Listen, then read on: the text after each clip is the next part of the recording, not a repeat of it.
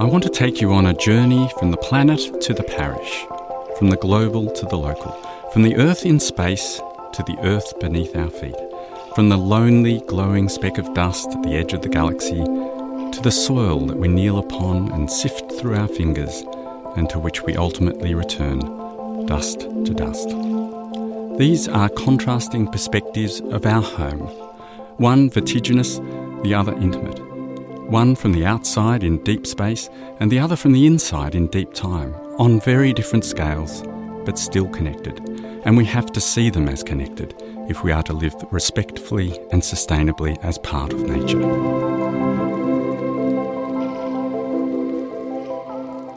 Welcome to another episode of Glam City. On Glam City, we speak to the legends working in Australia's galleries, libraries, archives, and museums. I'm Anna Clark, a historian here at the Australian Centre for Public History at UTS. This is our second episode in our two part series with the Griffith Review on their issue, Writing Country. In the first part of this series, we spoke to Kim Mahood about her essay, Lost and Found in Translation. If you haven't listened to our conversation with Kim yet, I highly recommend it. You can check it out on our website. In this episode, we're joined by author and historian Tom Griffiths. Tom's an emeritus professor of history at the Australian National University in Canberra, and he's written extensively on environmental history and the nature of historical understanding and history making. His essay, The Planet is Alive Radical Histories for Uncanny Times, is also featured in Griffith Review's number 63, Writing the Country. Welcome, Tom. Hi, Anna. Thank you. Firstly, what prompted you to write this essay, Radical Histories for Uncanny Times? The Planet is Alive. I think history is undergoing a really interesting revolution in the last uh, decade or two in response to the ecological crisis. And I wanted really to give some voice to that view that history, in a way, I think as a discipline in the 19th century when it became really professional and academic, defined itself against nature you know, it divided history off from prehistory, animals from humans, um, civilized from primitive, culture from nature. It, these kind of divisions are embedded in the professional character of history from its foundation. So, how does a discipline which has really evolved to tell the story of, of the extraordinary character of humanity of how different it is from nature, and indeed how civilization is a kind of triumph over nature, a mastery over nature. How does that discipline cope with the ecological crisis, which demands that we think very differently? Mm. I guess most people would think about history in those terms, wouldn't they? It's the sort of thing that they learned at school. It's the sort of thing that you might see at a museum. Um, it's the sort of thing that perhaps politicians debate over, or you might come across it if you're at an Anzac Day march or something, but you don't actually necessarily think about it as the world around you something you can touch or inhabit or be in, or that might change in your own lifetime just by watching a tree grow or a river dry up, as we've seen in Western New South Wales. Exactly, yes. So, somewhere embedded in us, and it's, it's really fostered by our history making, is this idea that nature is something we do things too. Mm. It doesn't itself have agency or power. Mm. But that's the, the era we're now living in, or perhaps I should say epoch, the epoch of the Anthropocene, uh, which we'll talk a bit about perhaps, um, is really saying, you know, humans can no longer really look at their destiny on this planet mm. as being separate from the fate mm. of all species. And why does this mean, why is this such a radical re inscription of what history is? Why does this require some kind of you know, revolutionary break with historical practice in order to accommodate that history of the natural world, if you like? It's because of those foundations in in uh, history being defined by literacy, mm-hmm. and I think very much by nationalism, and that's generated wonderful history and still very important part of what uh, creates uh, history today. But ingrained in that is this view that history tells the story of humanity uh, and that nature is the stable stage upon which that human drama is played out. Mm.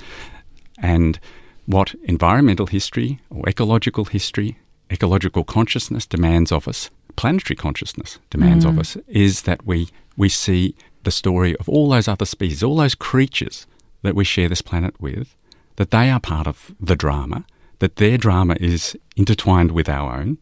Uh, and we've got to find new stories and new ways of telling those stories. And the exciting thing is, is it's happening. You know, history, as we know and as we celebrate, is an extremely creative and dynamic discipline. It's always that dialogue between the present and the past. And so it's always changing. Every generation rewrites history. We need to because of it. It's that dialogue. And um, so I think as we speak, there are really fascinating radical histories that are emerging that are telling the story of, uh, of changing nature, of mm. humanity in nature, and they're stories that we need in order to uh, behave and think differently in the 21st century.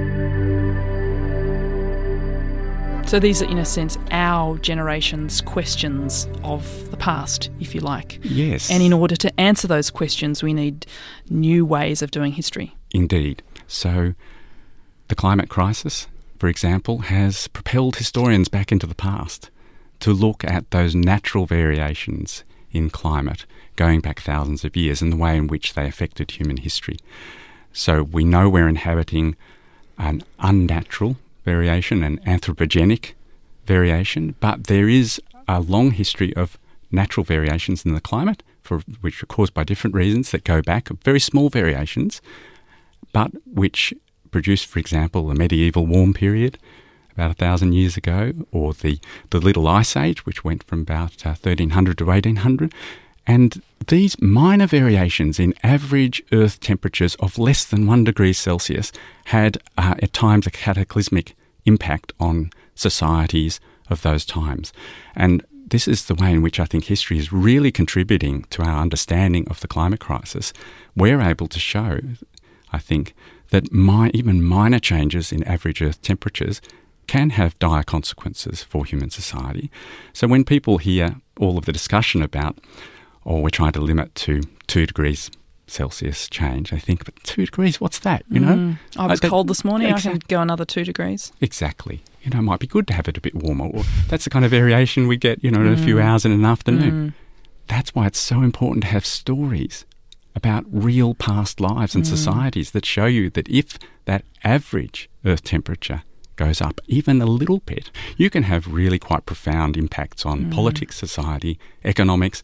There's famine, disease, there's war. You know, climate disrupts all of these other things. It has feedback effects on the social world. And mm. so I think there's some really exciting history emerging. I'm proud of what historians mm. are doing. And I do feel it's important, particularly in arguing against the fossil fuel denialists who often say, oh, it's all about, you know, future modelling.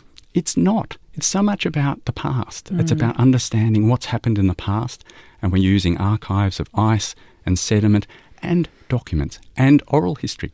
You know, it's very mm. much a science humanities mm combination mm. in understanding what we're living through at this moment. There's a lot that scientists can learn from history. I suppose your argument in the essay is that you can populate the past with people by using history. You know, we can get a sense, as you just said then, of the mini ice age or shifts in climate, or even 10,000 years ago, there are people working on um, the transmission of Indigenous oral histories of the Great Ice Age 10,000 years ago. But if we're going, you know, even further back in time, what sort of archives, historical archives, can scientists use? And conversely, what sort of science can historians use to kind of do that collaborative history work, I guess, to populate that deep time that is very hard to kind of imagine what a person thought or felt or how they lived, you know, three, four, five thousand years ago.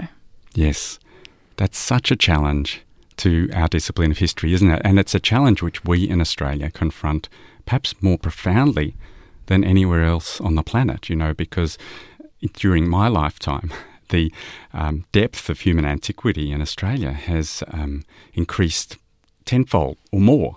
And we now realise the the long history of humans on this continent. We now have a human history here of, of 65,000 years or more. How do we write that history? How do we have to? There's an ethical obligation. There is. Yeah. That's where Australian history begins. Perhaps it begins even earlier with an understanding of Gondwanan and biotic origins, you know, right back millions of years. I think history needs to go back, be mm. pre human. This is so different to the 19th century idea of history being about civilization, in inverted commas, about nation and about you know, literacy. We're talking about histories that are beyond the idea of literacy altogether. Absolutely. And uh, we need those other histories too, the, the politics, the nationalism, yeah. and so on. But this is a new kind of history that we desperately need now. And so, how do we not just marvel over ancient dates in Australia of human first human colonisation, but how do we actually tell a story about mm. changing peoples in a changing land? And mm. that does involve being alert to oral traditions, involves being alert to um, ethnography that was done, for example, in the 19th century, that's done today in terms of understanding Aboriginal societies and Torres Strait Islander societies.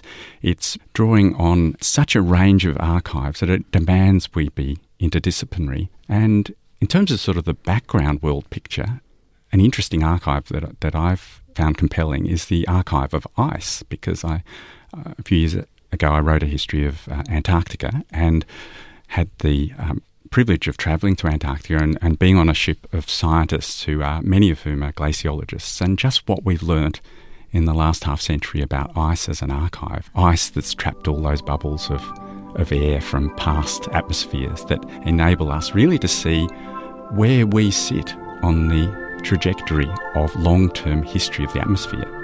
It's, it's that kind of archive that has enabled us to understand how dire our predicament is at the moment. Without these long term views, you don't know quite where your present moment sits. And I think that's that's what history does. You know, we know that it gives back a kind of integrity to past societies on their own terms, but it also enables us now, here and now, in the early 21st century, to understand our predicament. Where do we sit on changing trajectories? And therefore, what is our responsibility at this moment?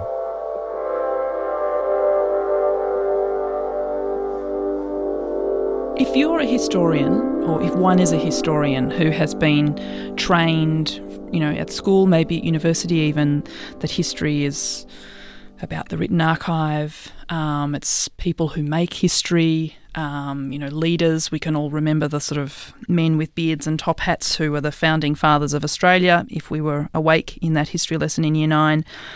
What does it require of us? Do we need to relearn how to do history? You know, for us to listen to these new archives, I mean, they're not new, they're ancient, but for us to listen perhaps for the first time to these archives as historians, what does it require of us? I think we've got the training we need uh, historians are the gifted amateur, if you like. That's what Alfred Crosby called us. And by that he meant that we're the ones who don't kind of force our expertise onto others. We're the great listeners.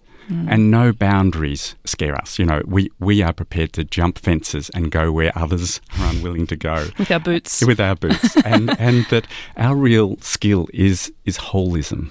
It's to bring it together, it's context. And so we need all those other experts but, you know, we just uh, stride in and, and seek their advice and we listen and we bring it all together and we tell stories. Mm. So we have these skills. These are the traditional skills of historians. And we're just uh, expanding, if you like, our subject matter. I think that's what we're doing. We're looking beyond the merely human towards other creatures and realizing our kinship with them. And thereby, I think, uh, looking for a, a, stronger sense of belonging in, in country, uh, in very much in the Indigenous sense, inspired by that. Mm. But also, I think in our own times, we're beginning to see, recognise the planet as one whole, self regulating organism of which we are a part.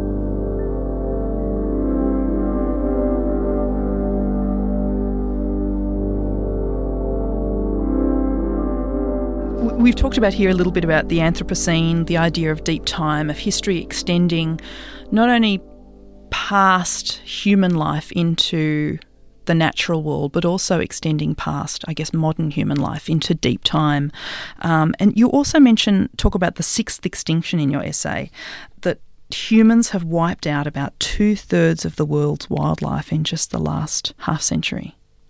It's an extraordinary idea that we are, you know, at the same time we're being called upon to listen to the world, we're still acting out onto it and changing it irreparably. It's shocking, isn't it? And that metaphor, the sixth extinction, is a deep time perspective. It's a deep time metaphor. It's saying the other five extinctions, you have to go back tens of millions of years, mm. hundreds of millions of years, to look at the previous five extinctions. The last one was when an asteroid struck the Earth 65 million years ago. That was the fifth extinction. Wow.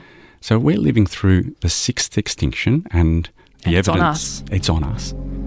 Yeah. Then we can only make sense of it by having an immense sense of time mm. that is utterly vertiginous and awe-inspiring and, and frightening, really, when you look at the impact of humans on that sort of scale. So, yes, I think these metaphors, the Anthropocene, the idea that you know, we we have a new epoch, geological epoch in Earth history that is created by the power of humans over nature, and the idea of the sixth extinction, that this sixth extinction might be provoked and prompted and brought into being by human action.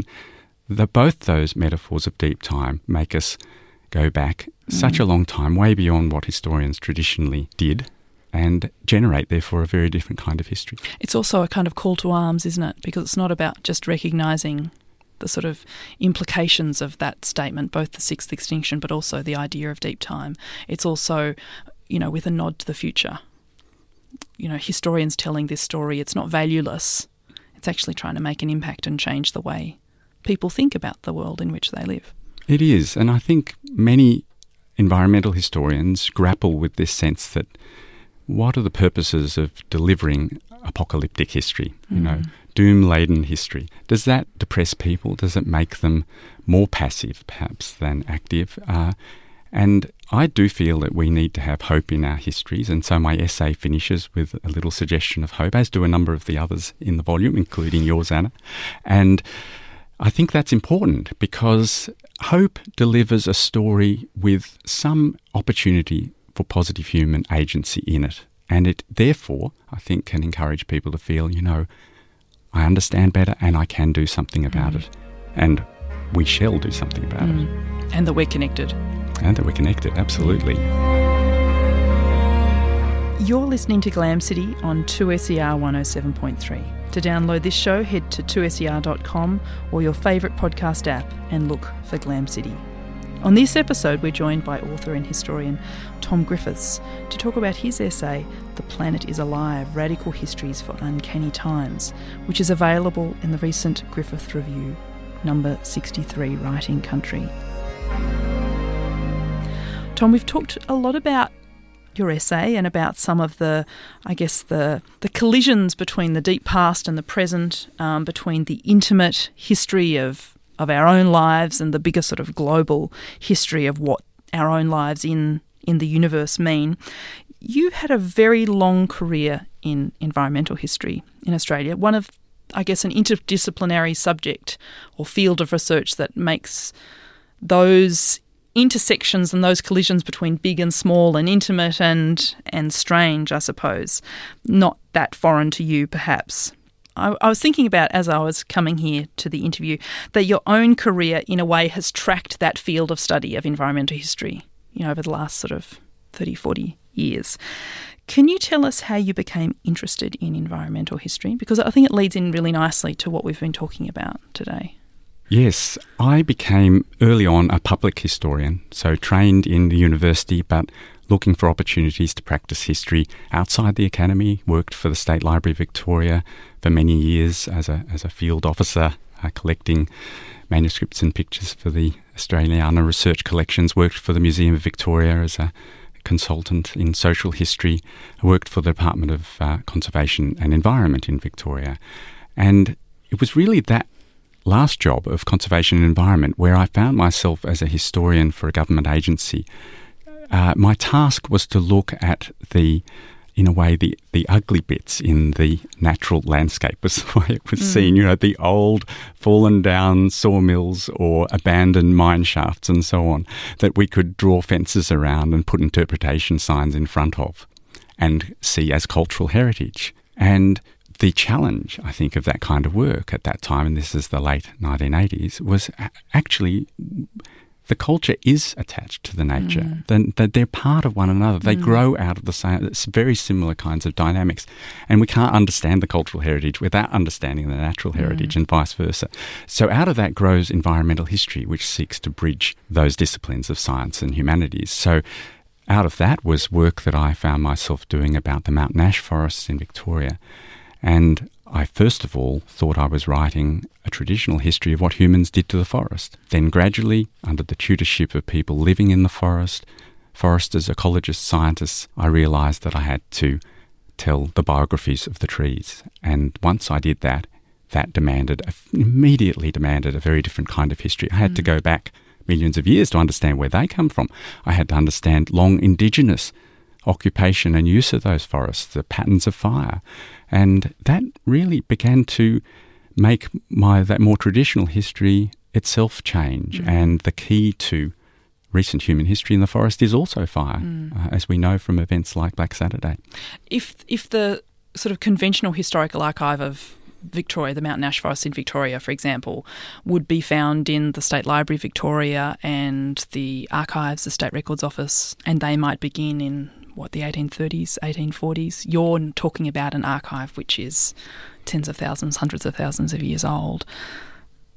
What can that sort of history work tell us that those historians or histories that are located in you know the paper and the building archives what can those archives tell us or add to the other archives the more conventional historical archives that many of us are more familiar with it means that the humans and their records are humbled by the other creatures and their long dynamic in those places so it suddenly appeared that humans puny humans living for only maybe 80 or 90 years, were trying to, to manage 100 metre tall trees that had existed there for millions of years and fostered fire regimes that had no care for human society mm. at all and that were fatal on, on the bad days to human society. You suddenly get that feeling that how can you write history without understanding the, those other creatures? Uh, mm. Uh, so yes, it's an archive. The different kinds of archives, different kind of evidence, different kinds of storytelling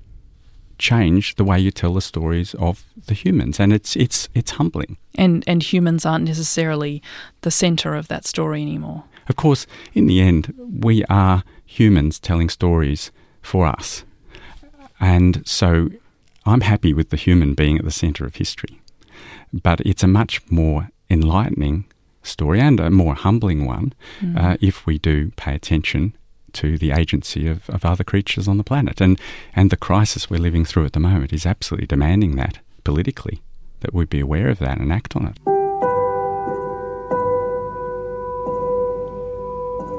The, I guess the emergence of environmental history happens at the same time as environmental, the environmental movement, um, and in Australia in the 1970s and 80s, for example, the movement for land rights, for Indigenous recognition in history, the sort of you know breaking open um, Australian history to include other voices and other landscapes and other archives.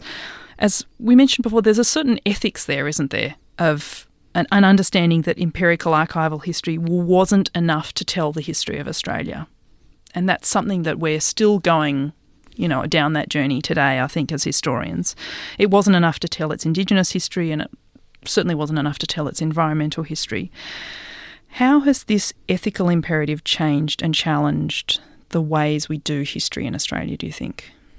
I think we're beginning to learn how to tell an inside out view of our continent that the imperial view is an outside in view. It's of a continent seen to be inhabited by people who it was thought didn't uh, use the land in the mm. way that Europeans or properly didn't recognised. Didn't have a history. Mm. Didn't have, um, by law, the kind of practices that would justify possession, and that the continent was defined gradually by from by navigators from the outside and then by explorers as they made their way on their linear tracks with help from indigenous um, guides, as we know, but finding their way into the interior of the continent.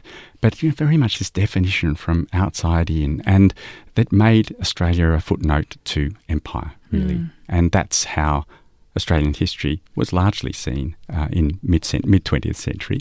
And so, what we've been learning, I think, in the last 50, 60 years of very exciting and I think revolutionary series of histories emerging feminist history, environmental history, working class history, history from below, social history, all of these revolutions changing the way we write history. and critically Indigenous history because now we, I think, writing from the inside out, we're beginning to see Australia as a continent long occupied, intimately known by hundreds of different civilizations and a series of bioregions. And those civilizations were uh, closely attuned to those bioregions. And that the settler revolution is still underway. And part of it is this moment we have now, which is, I think, exemplified by the Uluru Statement, which is a, a challenge to 21st century Australians. Can you recognise this yet? Are you willing to recognise this yet? That this continent has been so long inhabited and so deeply known that you, in order to live here long term, are going to have to come to terms with those civilizations and with their deep knowledge of the land and the creatures that live upon it. So, environmental history is part of this uh, quest for belonging of a settler nation. Could that history only have happened in a place like Australia in a settler colonial society which had those specific questions that were being asked of it, do you think? Well, I do think we've got a really unique challenge here, you know, this long Indigenous inheritance, this compressed settler revolution, and a unique ecology.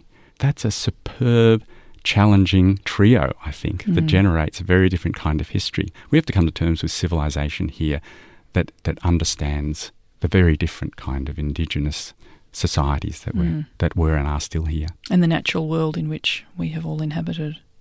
Indeed, yes.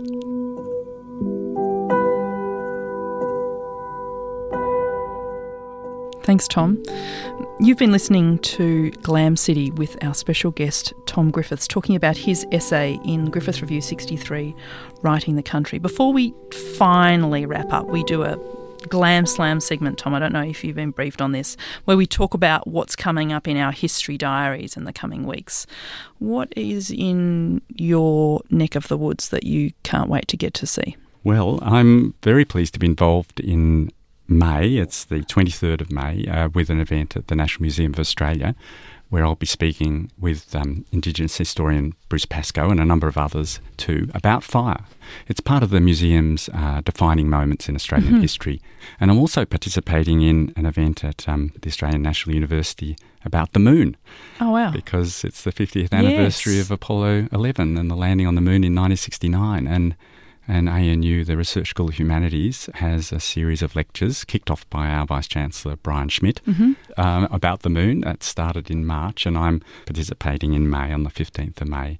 You have that fabulous anecdote of, of, for the first time, people looking back on the world from the moon in your essay. Yes. I sort of hadn't, you know, as someone who's grown up with that image in the back of my mind without even thinking about it, I hadn't really ever thought what a revolutionary image that was. Yes, isn't that fascinating? I so yes, that's that 1968 when Apollo 8 first of all goes around lunar orbit and the three astronauts behold the Earth. They turn around and they see the Earth, and yeah. one of them, uh, Bill Anders, says, "You know, we've come all this way to explore the moon, and the most important thing is that we discovered the Earth." We are now approaching uh, lunar sunrise, and uh, for all the people back on Earth the crew of Apollo 8 has a message that we would like to send to you. And then they spontaneously, um, and Houston is surprised, they don't know this is happening, they spontaneously start reading the book of Genesis out to what was then the most watched television program in history. God said, Let there be light. And there was light. And what they behold is, of course, this glowing, luminous garden in space, mm. clearly alive. Mm. In my diary, I am going to the Akira Isogawa exhibition at the Museum of Applied Arts and Sciences, which runs to the 30th of June. But before then, in early June, I'm going on some field work up to the Kimberley to look at different ways of writing country and using country to write history and thinking about some of those longer histories and deep time histories and how they can be incorporated into Australian national narratives. So lots of food for thought from this show. Thank you, Tom. That brings us to the close of Glam City for today. Thank you so much to Tom Griffiths for being our guest today. You can find his essay, along with others by Kim Mahood, Claire Coleman, even myself, uh, and Tony Birch, in the newest issue of Griffith Review number 63, Writing the Country. It's available in bookstores all around the country or from their website, griffithreview.com. Glam out.